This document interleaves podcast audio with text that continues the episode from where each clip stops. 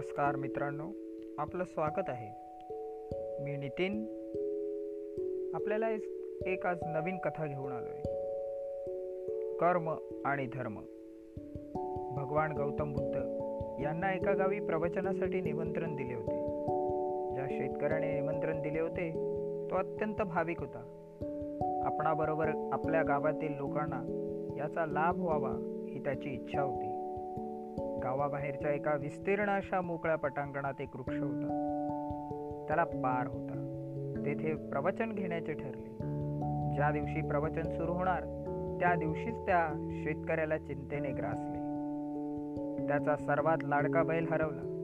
शेतात बांधून ठेवला असता दावत ओढून बैल निघून गेला. शेतकरी बैलाला शोधायला बाहेर पडला. कोस दोन कोस चालला. गावापलीकडच्या डोंगराशी कुरण होते तिथे त्याने बैलाला शोधलं मात्र डोक्यात विचार प्रवचनाचे चालू होते. खूप वेळ निघून गेला होता. शेतकऱ्याला प्रवचनाला जाते आले नाही. तोपर्यंत प्रवचन संपले होते. गावकरी घरी निघून गेले होते.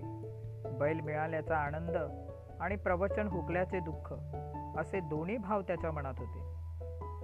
दुसऱ्या दिवशी मात्र शेतकरी वेळेत प्रवचनाला हजर राहिला. प्रवचन संपल्यावर विनम्रपणे गौतम बुद्धांच्या पाया पडून तो म्हणाला महाराज मी काल प्रवचनाला येऊ शकलो नाही. क्षमा करा. माझा बैल हरवला होता.